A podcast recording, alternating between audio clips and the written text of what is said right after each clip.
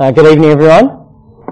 Uh, it's really good to see you. Uh, my name's Luther. If we haven't met before, uh, um, uh, I know that there's also a few people here from other congregations at St George North, and so it's great that you guys are, uh, here to help us think about this topic together. can I say that as I as I start, I know that um, some of the things that I'm going to talk about tonight are are highly personal. Um, it can be uh, very painful to think about uh, these topics as well as very important. And so uh, you have to know that it's really important that after tonight's talk that a few things happen, that uh, that you're really graceful but also gracious but also truthful with each other, uh, and then you're also quite gracious with me. Uh, in that um, I'm going to be saying things and dealing with topics, and I won't be able to say everything that I'd like to say. And so I'd love to talk to you afterwards um, about the things that I raise in this talk, but please be gracious with each other and truthful with each other. Uh, that would be good. Yeah, know that I raise this topic as your pastor who loves you, uh, and so uh, I think that's really important as, as, as, we begin. So why don't I pray, uh, and then we'll think about the ethics of the beginning of life together. Let's let's pray. Uh, my dear Heavenly Father, we thank you that you are the giver of all life. Father, we thank you that in your goodness you have given us your Son, the Lord Jesus, that He has washed us clean. Father, we thank you that you were pleased to have your Son, uh, the Lord, uh, become a human just like us. That he was born of Mary, uh, that he lived a very human life uh, just like us. Father, we thank you that you understand us because of Jesus um, in all of our humanity. And, and Father, I pray that as we think about uh, the ethics of the beginning of life tonight, that you help us to be truthful, that you help me to have uh, wise things to say, that you would help us to be gracious with each other, uh, that you would help us to be bold, um, but also a compassionate community. And I, I pray this for Jesus' sake. Uh, amen. Uh, you'll find an outline uh, for the talk as you came in, and that would be really helpful. but can I say to start with is that the measure of our Christianity, isn't it one of them, is how we treat the most vulnerable in our society. It really is. Um, because, don't you think that's true? Because I know that uh, it's not how we treat the powerful and the popular. Uh, the powerful and popular people in our society are very easy to look after. It's very easy to be nice to people who are powerful and popular. Uh, powerful and popular people are generally pretty easy to be around. Uh, they powerful and popular people generally look after themselves, and powerful and popular people are generally pretty good at defending their own rights. And so it's easy to love uh, powerful and popular people. They don't give us too many dramas. Uh, in fact, we want to be around powerful and popular people. And yet, Jesus would say that one of the signs that we, whether we actually um, get Him, and whether we actually understand Him, is how we treat the most vulnerable people in our society. Um, if you're a kid at school that bullies the little kid, then you haven't quite understood Jesus yet, or you're struggling to live it out. Because Jesus, he often, he often avoided the rich people and the powerful and the influential. Uh, the people that Jesus chose to have dinner with was often the, um, the tax collector, the outcast, the leper, the the widow, um, uh, the blind man, the lame, uh, the vulnerable people. They're the people that Jesus actually chose to hang around with when he was on earth. And Jesus' brother James knew that. And when he wrote this letter in the New Testament, I think he was firing it straight at us. Because he knew that God carries close to his heart the weak and the vulnerable. And so James says this to us. He says, religion that is pure in other words, Christianity that's real and undefiled before God the Father is this. To visit orphans and widows in their affliction and to keep oneself being unstained from the world. Right? In the first century, if you were an orphan or you're a widow, you were amongst the most vulnerable people in that society. Why? Because you had very few rights, you had very little power, and you had basically no status at all. Uh, there was very little social welfare, and so if you were an orphan or a widow, you were basically amongst one of the most vulnerable people along with the blind and the lame and the leper. And it's not how we treat the powerful and the popular people in our society that shows us whether our faith is real. Because they're the easy people to love. They're the people we want to hang around. It's how we treat the people whose voice is hard to hear. Or perhaps doesn't even get a chance to listen. Or to speak up. Now, the reason why I raise this topic over the next couple of weeks of the ethics of the beginning and the end of the human life is because this is a topic that all of us have to think through at one stage in our life. And you may be thinking tonight, this isn't relevant for me right now. But I tell you what, there's people in this room in which this is very relevant. And because we love each other, we want to think carefully about this as a community together. And we want to think about how we treat the most vulnerable people in our society. And the next two weeks I want to think about the very young and the very old. That's what I want us to think about. And there's so many questions as we come to this topic. Like, for example, uh, when does human life begin? And when does that human life deserve our protection of it? Uh, what are the arguments for and against abortion? Uh, what if a baby has something seriously wrong with it? Uh, what should we do then? How about contraception? As Christians, should we use contraception? Is that something that we should be involved in? Is that a Christian thing to do? Um, is it okay to be involved in genetic screening and prenatal tests of babies to check if they're going to have abnormalities after their birth? Is that something that we should do? Uh, should Christians use IVF and other assisted reproductive technologies? Is that something that's a good thing? Um, and how about how we treat those who are approaching the end of their, of their life? And perhaps they're approaching the end of their life in a lot of pain and we love them. And perhaps they're in our family. What do we do? And what do we do when governments suggest that they should be given well, choices they've never been given before legally? What should we do? Now these are really complex and emotionally laden questions. And the problem is often as Christians, when we come to make decisions about this, it's really difficult. And the reason why it's really difficult, firstly, is because lots of us don't have the up-to-date information about the medical technologies that are involved. In other words, to put it nicely, we have no idea what we're talking about. And secondly, the reason why it's hard is because lots of us don't have a sound biblical framework to actually think through these decisions. And so I want to, want to help us with this. The other thing that's really tough about this is that we live in a pluralist society, right? Which basically means we live in a society with all sorts of people, have all sorts of views, and we're not going to come to a moral consensus on this because we don't have the same basis for working out morality like we used to have, perhaps, in years gone by uh, it's going to be difficult. But the thing is, is that when we go to the doctor, or perhaps we use some biotechnology or something like that, we never, as Christians, check God at the door. It's not like He's not involved with this. As Christians, our Christianity, our faith in the Lord Jesus affects every decision that we make. We never check God at the door. And yet we hope that our governments would make ethical decisions, and we hope when they're making laws that we, they would make laws that are based on an ethical framework, but we can only hope that they would make laws that are consistent with the Bible, but they don't always do. There are many things that are legal in Australia that to do, but Christians disagree with. Uh, and so that's one thing that makes this hard. But can I stop here for a minute and just say, before I ask the key question about all of this, is that this talk and these talks are not meant to induce uh, guilt. That's not what this is all about. Uh, some of us become Christians or change our views throughout our life.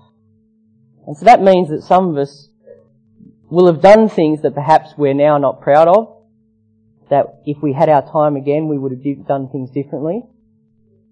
You may disagree with me and not have done things differently at all. And so you, and what I want to say in this is that there's enormous freedom for us to treat each other graciously. In other words, I'm going to try and be, not say anything flippant tonight. I'm not going to skate over things. But I know that this can be incredibly painful. But just, so just know that whatever has happened in your life, that the blood of the Lord Jesus Christ has washed away all of your past, no matter what it is. And we need to know that. But this is the key question on this topic. It's this. Who is a person that needs our protection?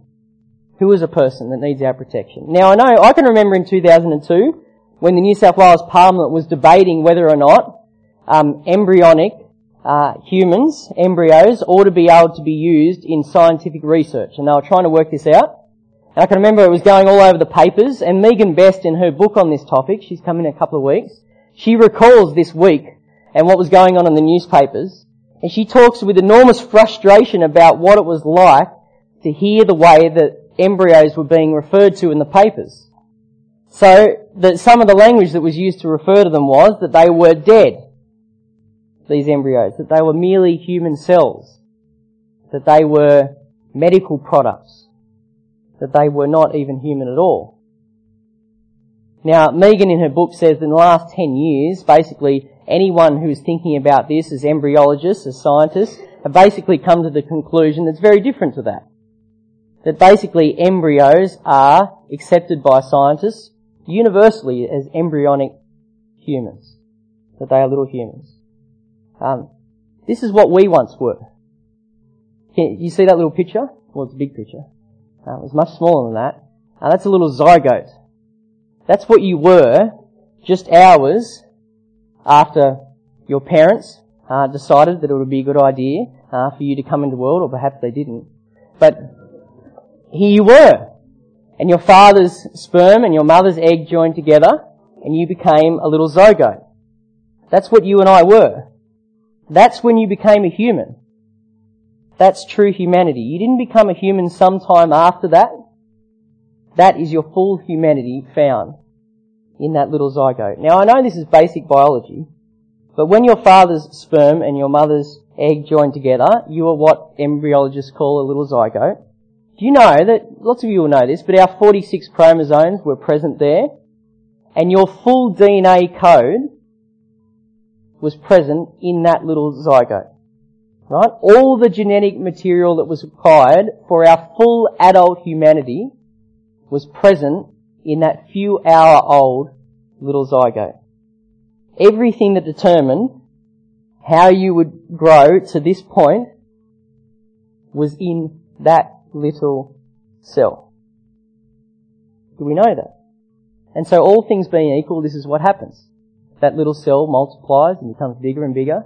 You go through pregnancy. You end up being born. You're a little toddler. You're a child. You grow up a bit. You miraculously survive the teenage years. Right? Some of you haven't survived your teenage years yet, and we're praying that you all make it, right? Don't show, I love you, you know that, right?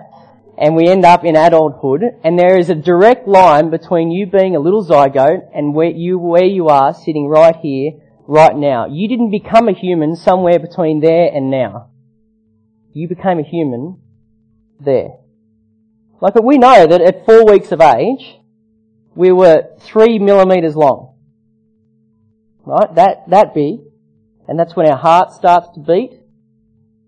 Our brain develops, thyroid, eyes, ears, arms, legs develop.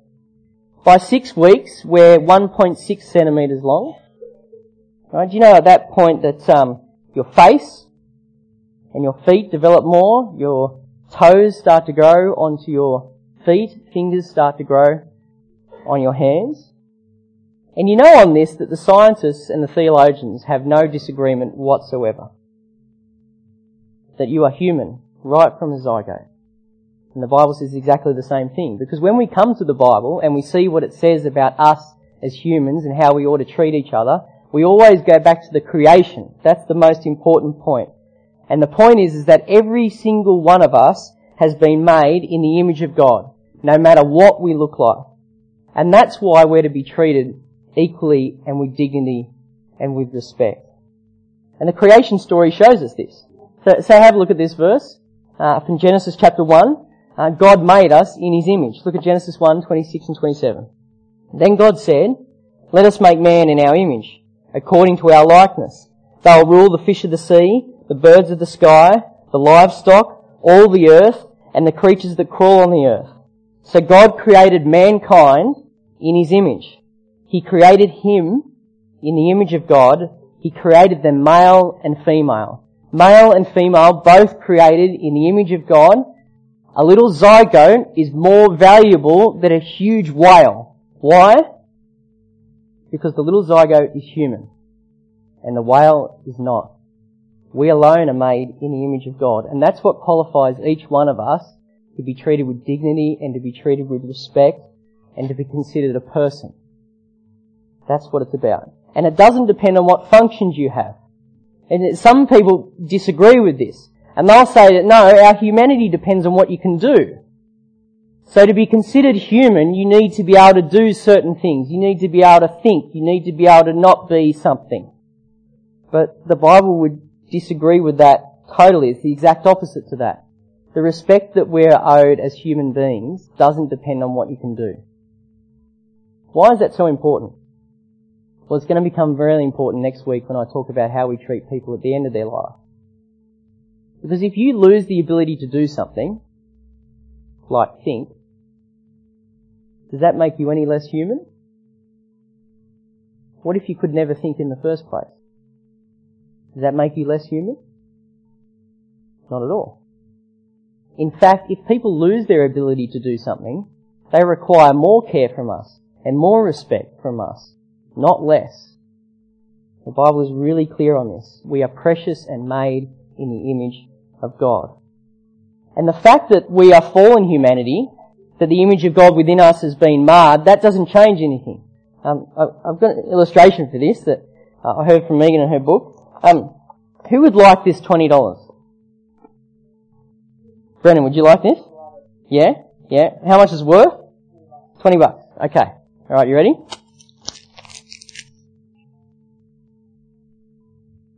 Is this legal? I don't even know if this is legal to do. That's not legal? Okay. Don't, yeah. Brendan, do you still want this? Okay. Now, here you go. Yeah. there you go. Give, give it back later. Yeah.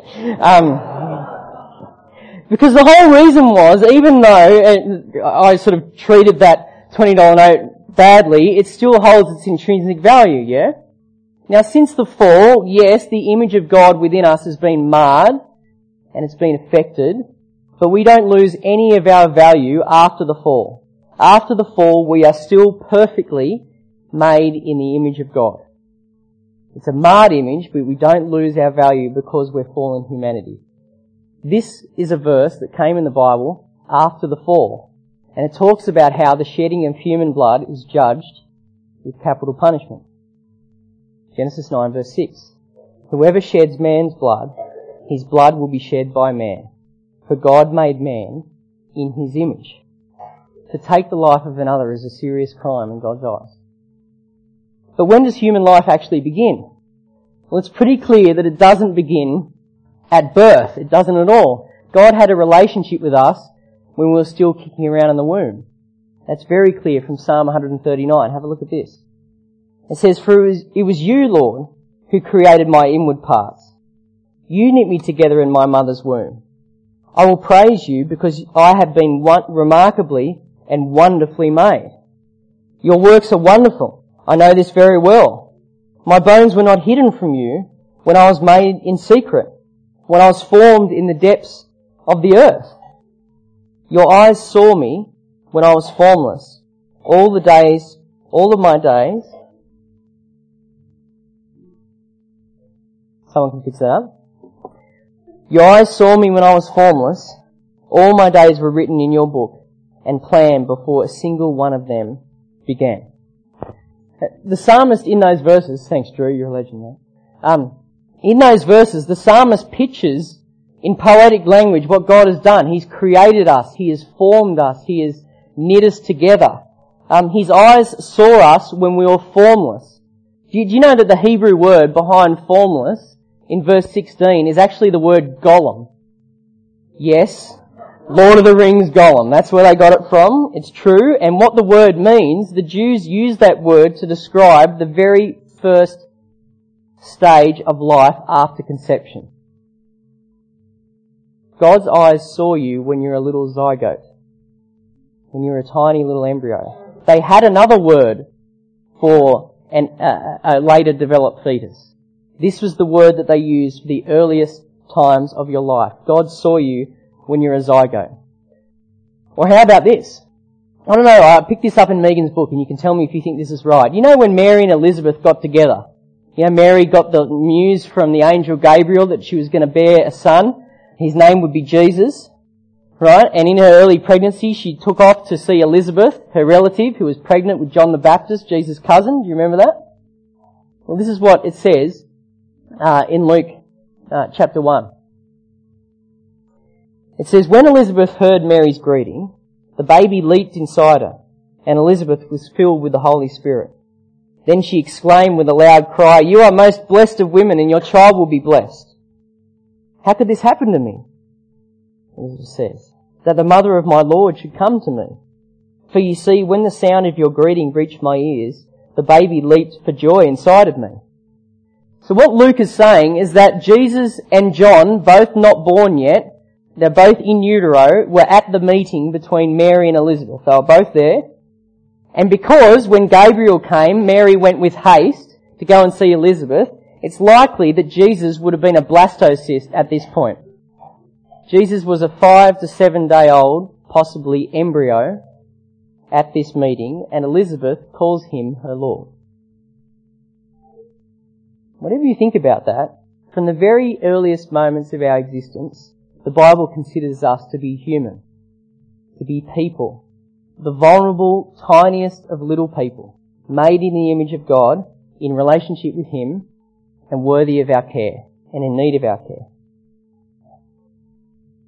Now I know that as a guy about to talk about abortion that uh, this is a really tricky thing to do, uh, but I do it because I love you as, a, as your pastor. Okay. Now we have to understand the, the view that we have on this topic is because of the Bible's view and what it says about us as people, that we are created in the image of God and precious to Him. Do you know the Australian Bureau of Statistics says that 80,000 abortions happen in Australia every single year? That's the equivalent of a primary school every single day. And we don't need research to tell us that it's not, not only, we need our friends to tell us that it's not only children that are affected by this. Right? Often women who have an abortion suffer through immense pain that lasts their entire lifetime, well beyond the time when their child would have left home. And the so-called painless option that abortion is said to be by many clinics turns out to be not so painless um, at all. Um, here's a couple of stories from um, a couple of women about their uh, experiences.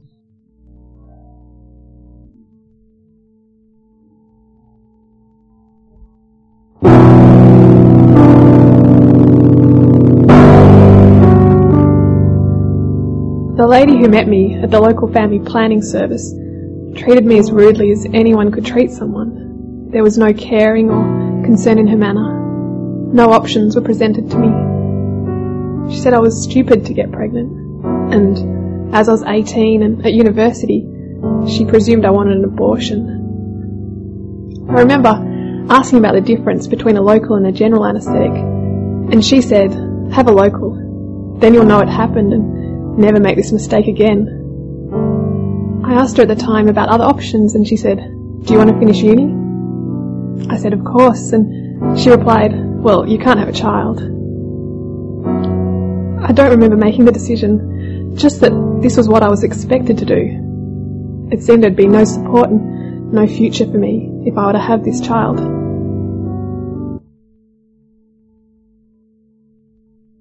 Well, when I was 40, um, I aborted my baby at the time I thought I was making a really um, easy decision, you know, like a quick fix. But no one told me how that decision was going to affect my life. I was already a mother of two, and here I was choosing to destroy one of my babies. And they told me that just think of it as a period. Just think of the abortion as a, as a period. But they didn't tell me about the depression, the, the guilt, the shame, the pain that would haunt me for years.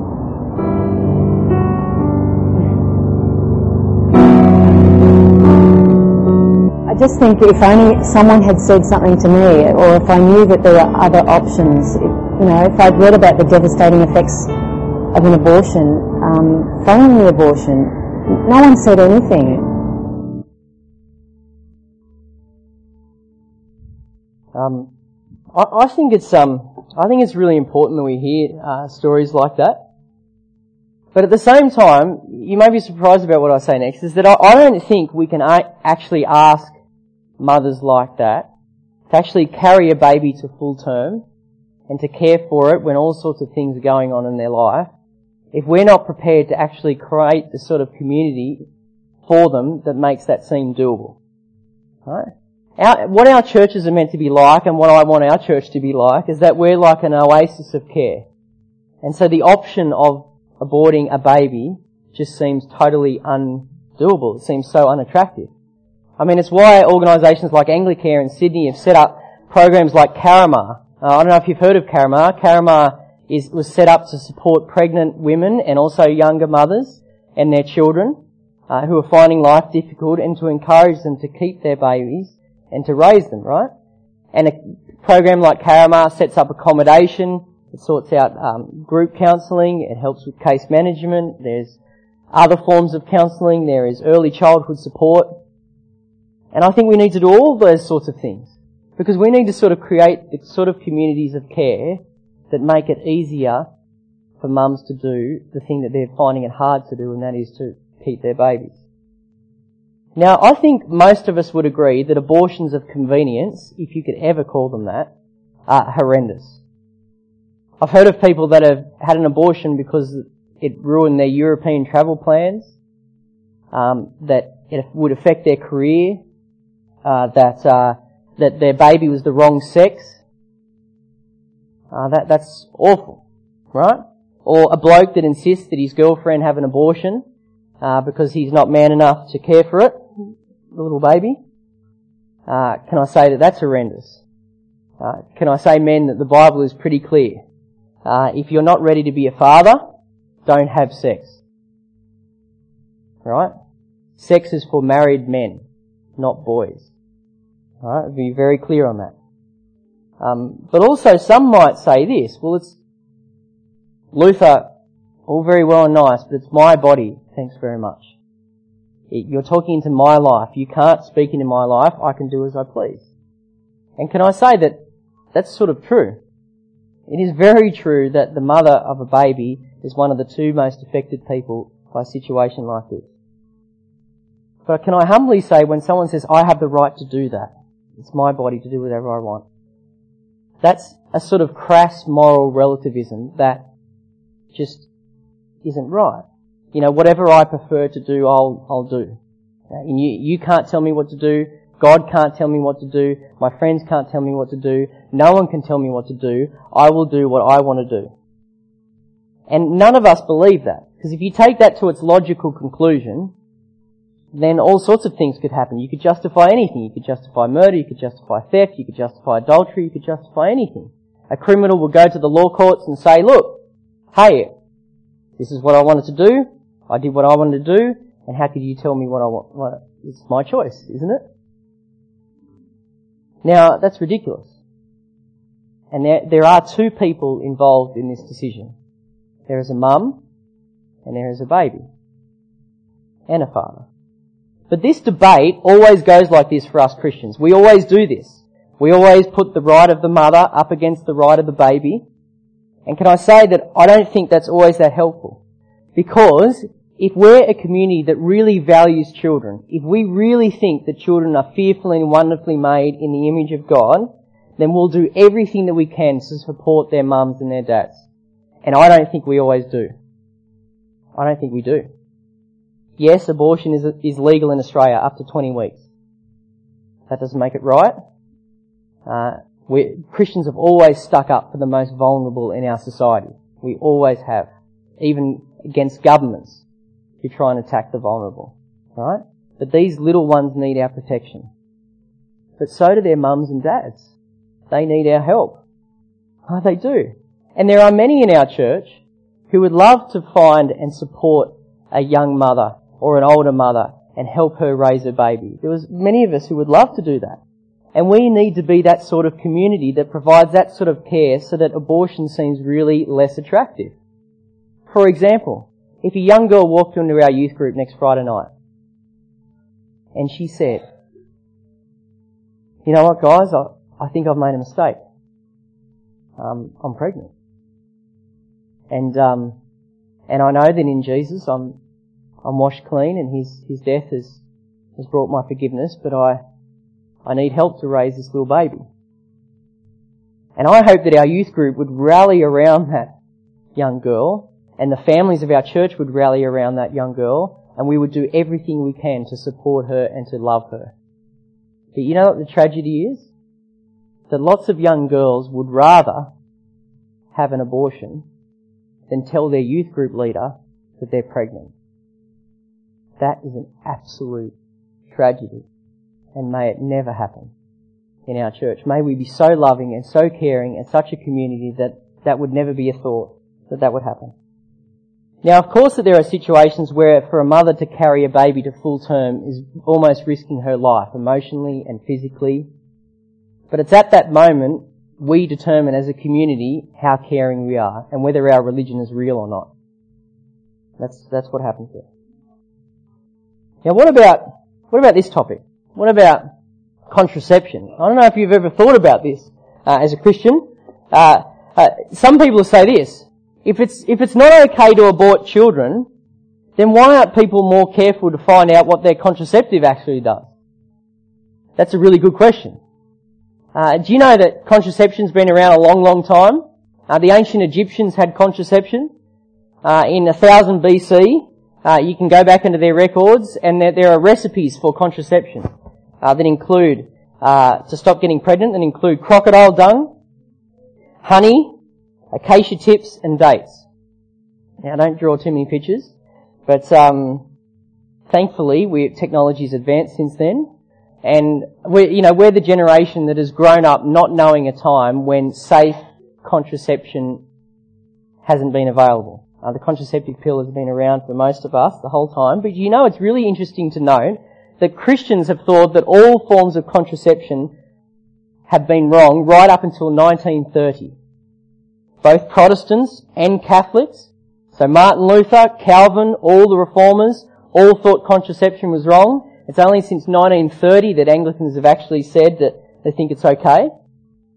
Now I'm not going to make an argument for or against contraception tonight. I'm just going to say that I think contraception within a married relationship uh, that helps a couple that would otherwise are looking forward to having children, but just not right at this moment, by God's grace, that they would use contraception in their marriage. That's okay. Why is that? Well, because in 1 Corinthians 7 and other places in the Bible, it shows us that sex is not just for producing children. Sex is for the sake of husbands and wives and their relationship with each other, so much so that for a husband or a wife to deny each other without each other's permission would be seen as sinful. And so you don't have to have the aim of producing a child in order to have sex. And so it's okay to use contraception as a Christian couple. But are there types of contraception that we might consider to be unethical? Yes, absolutely. But we have to understand a bit of biology for this, and for those of you who know the biology, uh, bear with me, right? But we need to make good decisions on this. For example, any type of contraception that is works pre-fertilization. In other words, it stops ovulation, it stops a woman's egg from coming down and joining together um, with the sperm, right? As most contraceptive pills do, and implants like Implanon and things like that, where it makes it virtually impossible to fall pregnant. That would be considered ethical thing to do, right? Um, but I remember when Lenora and I discovered, with absolute horror, We've been married 14 years and we discovered this um, well into our married life, uh, that not all contraceptive pills work like that. They don't all stop pregnancy from happening. I remember with horror when we found out that the mini pill, which many women take during breastfeeding, doesn't always work like that. So when the, uh, something like the mini pill, which many women take, when it's taken with breastfeeding, it does a very good job, 98% of the time, very good job at stopping ovulation. But, if the mini pill is taken without breastfeeding, then it only works about in 50% of the time. So in 50% of the time, an egg may be released. There's a very good chance, therefore, that as a couple you could become pregnant. But the other thing that the mini pill does is it makes the line of the uterine wall very thin, basically makes the uterus hostile to an embryo And so when you become pregnant, the embryo has no chance of implanting and basically is aborted. If you were to use the mini pill without breastfeeding, it's basically acting like an abortive drug. Why do doctors not tell us this stuff? It makes me really upset. And I can remember Laura and I sitting in our doctor's surgery and he just looks at us and tells us this after we'd gone and found out the information, right? The key for us as Christians that care about this is to actually work out what the contraceptives that we're using, what they actually do, and if they work post-fertilization, in other words, after a baby is formed, then they'd be unethical and we shouldn't use them. And there's a table that I've put in your outline that's from Megan's book that sort of summarizes some of it and may be helpful in thinking this through. Can I say that if we have some doctors here, so I don't want to offend you who are doctors, okay? But your local GP generally has no idea what he's talking about or she's talking about. Right? They don't understand this. The, the many doctors that we went and spoke to, they had no idea that the pill that they had prescribed to us, what it did. How could they not know that? It's because technology races ahead and they don't have enough time to read and so they just don't understand. So as Christians, we do our homework and we teach our doctors. That's, that's what we ought to do. That's what we ought to do. We ought to think about these things. Um, now I know this is probably the most painful topic I'll draw on tonight, and I'll finish with this. What happens when becoming pregnant just isn't happening? Here's a verse from Proverbs. It says, three things are never satisfied. Four never say enough. Sheol, a childless womb. Earth, which is never satisfied with water. And fire, which never says enough. A couple being infertile is amongst the most painful and awful things that a married couple will go through. Um, can I say that I don't know this from experience? I mean, it, it's hard enough watching friends. We've watched many friends go through infertility. I can't I only possibly imagine how awful it would be uh, to go through this. Um, lots of married couples that come and meet with me before they get married, when they're talking about having children, rightfully they're saying, they're not saying if, they're, they're trying to work out when.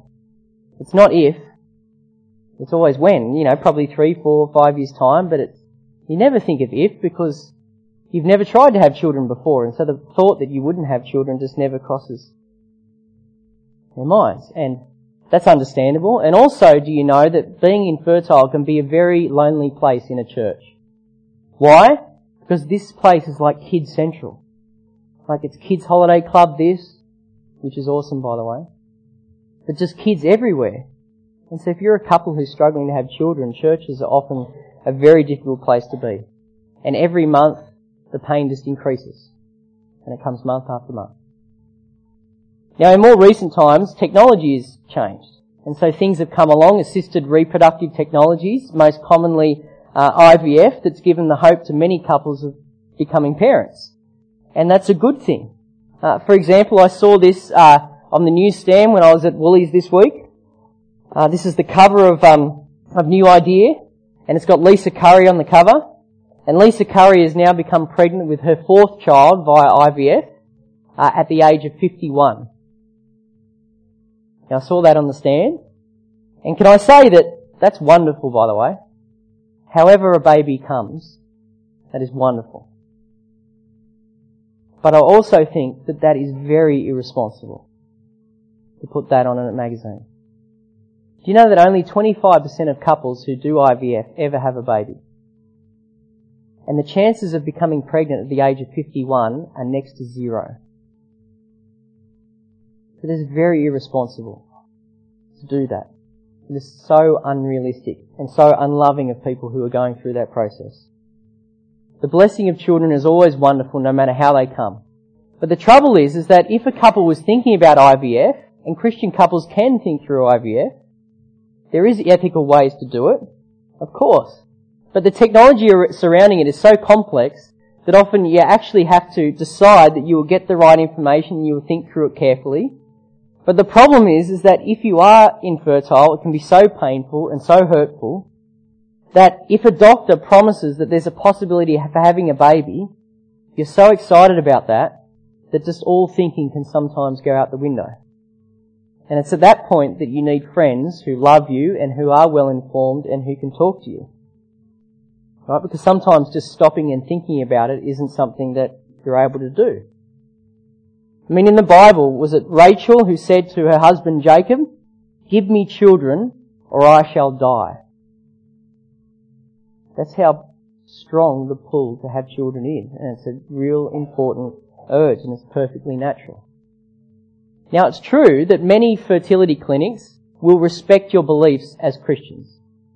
But lots won't, and they'll consider you to be troublemakers if you have IVF. Because in short, we believe that every fertilized embryo is a baby.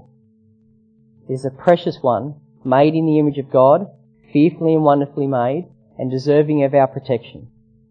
Every embryo, whether made in a petri dish or whether made in the womb, is worthy of our protection is a little neighbour that God has called us to love. And so Christian couples will want to have every single fertilized embryo implanted and given the chance for life.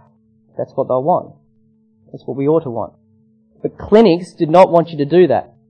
Often fertility clinics, because it costs a lot of money, $10,000, something like that, uh, they'll want you to fertilize 10, 15, 20 embryos. Give you the best chance of pregnancy, you then implant as many as you need to to have the, the amount of children that you would like to have, and then you discard the rest afterwards. Now, as Christians, we would not want to do that. Because every fertilized embryo is a baby. Now, other countries have different laws on this that are much stricter than ours. In Italy, for example, they favour the adoption of embryos over producing new ones. In Germany, right? Germany, um, uh, the constitution says that the state actually has a duty to protect its citizens from harming each other, and the government actually takes on that duty to protect the unborn. And the government in Germany has said that if you do IVF, then you can only produce the number of embryos that you plan to implant and give a chance for life. In Australia, in US, um, I think in Britain, it's we are much more lax than that. Uh, and at the moment, there are 120,000 or so frozen embryos in Australia, uh, up from 70,000 only 10 years ago. Now, how we treat those embryos shows us the sort of society in Australia that we want to be. What do we want to be? Um, the questions go like this: Should we use those excess frozen human embryos for medical research? And if you use them for medical research, then obviously they don't grow and they don't they they perish basically. Now Bob Carr famously talked about this. Oh, I haven't got a picture up there, but I'll tell you this. I don't know if you remember this, but um, Bob Carr, he got. Uh, do you remember Christopher Reeve, Superman? Uh, he became a quadriplegic, tragically, and and Bob Carr brought uh, Christopher Reeve out to Australia, and he put him on a platform, and he said, "This is the quote." He said this. He said if Superman could walk again through this research, who are we to stop it? Right? If using these little embryos helps a man like Christopher Reeve, who was a quadriplegic, walk again, who are we to stop it? Pretty powerful emotive argument, yeah? But that's the worst kind of consequentialism. Right? The ends do not justify the means. They don't. Right? That's how society does ethics. If the outcome is good, doesn't matter what you do to get there as long as the outcome is good. That is not true. Killing babies for human, for research, no matter what the outcome will be of that research, can never be described as something that's being good and could never be justified in any circumstance. But then again, do you know we as, we as Christians, we can help with this. Um, if you have a baby, um, you know, there's a little cord between mum and baby. In that cord, doctors tell me, is the cord blood, and you can donate that. So you can tick a little box. I forget how it happens, but you can donate that cord blood. The the cells that are in there can be used for the type of research that Bob Carr was talking about. They're not embryonic humans. They're not babies. There's nothing like that. But the cells can be used in there for research. We don't need to use embryonic humans for research. There are other ways of getting around it, and we as Christians can actually help. And so, what if, say you were a couple and you were thinking about IVF? Uh, what are the sort of questions you should be thinking about before starting it? Well, uh, have a look at your outline. I've just written a few suggestions down that Megan puts in her book, and I think these are very helpful.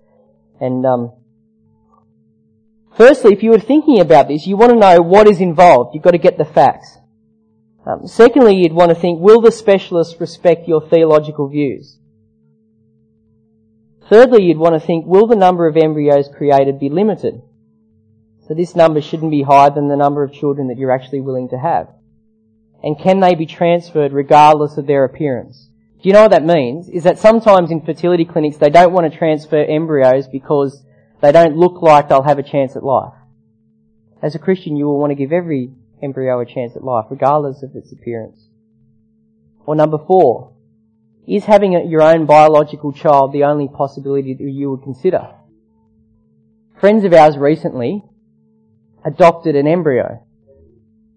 You can now do that in Australia. And now, and now after many years, they're pregnant with a little, little baby. And it's just wonderful. You have to have your own biological child? Uh, could you give one of these embryos a chance at life? And they have, and they are beautiful people. And also in this, uh, who are the people who are actually going to pastorally counsel you through this decision? Because at this time, often are, it's very difficult to think clearly, and you need an older married Christian couple who are going to be careful and gracious with you, but also speak the truth to you when you need to hear it. Because often fertility clinics will allow you to continue treatment when they know that there's no chance basically of you having a baby, but they'll keep taking your money. You need people who are going to love you through this process.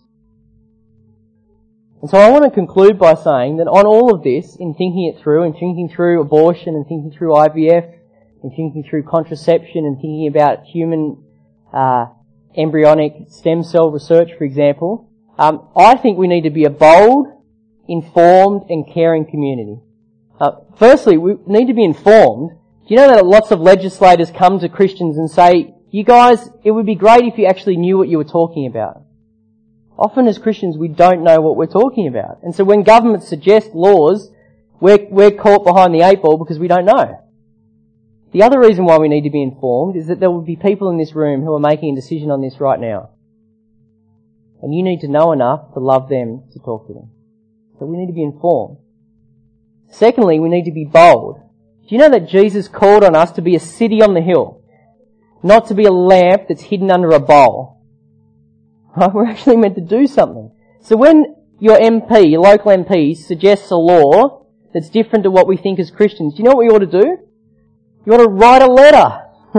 write a letter to your MP and tell them why the law is wrong. Be bold. Right? Speak out on social media. Sign up to the change.org petition. Right? Don't be sucked into blandianity. Do you know what blandianity is? Blandianity is Christianity without Christ. It's Christianity without Jesus as Lord. It's Christianity that doesn't want to offend anyone. It's Christianity that's not bold. Don't get sucked into that. And talk to your friends. And try and persuade them and influence them based on the scriptures because you love them. Be bold. But the final thing we need to be is be a community that cares for each other. Because we've got to be the sort of community that when people are going through hard decisions that we walk alongside each other and we help work with each other with the outcome of what our particular choices might be. And actually as a church, we can model to the wider community of what real humanity looks like. Do you know this is a wonderful community, right? And people look in and they go, what, what is, why do you do the stuff that you do? And so we need to model to the rest of our society what treating humans like humans looks like. And protect, particularly tonight, how we protect the unborn. Those who have no voice and who need our protection. We can do that as a community. Jesus called on us to be a city on the hill. Not a lamp that's hidden under a bowl that you can't see. Right? Because are we going to be the Christian generation that 60, 70, 80 years time, Christians look back on us and they go, how did you guys let that through? I can't believe you as Christians didn't stand up and didn't say anything because you were too cowardly to speak out. Are we going to be that generation? Or are we going to be the city on the hill? We've got to be bold and caring. Um, do you know that as a community, this is a privilege to, um, as you would know, uh, many of you would know, uh, Brendan and Kate um, have had their boys uh, via IVF, and it's a wonderful thing.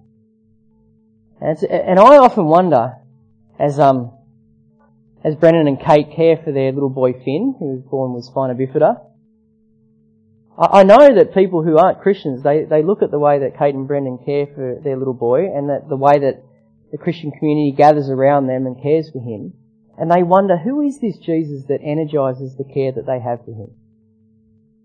And who is this Jesus that energizes the care that this community has shown to them as a family? Who is he? Right? Because little Finn is a little boy who is fearfully and wonderfully made by God. He is perfectly made in the image of God. And he is being cared for by the people of God.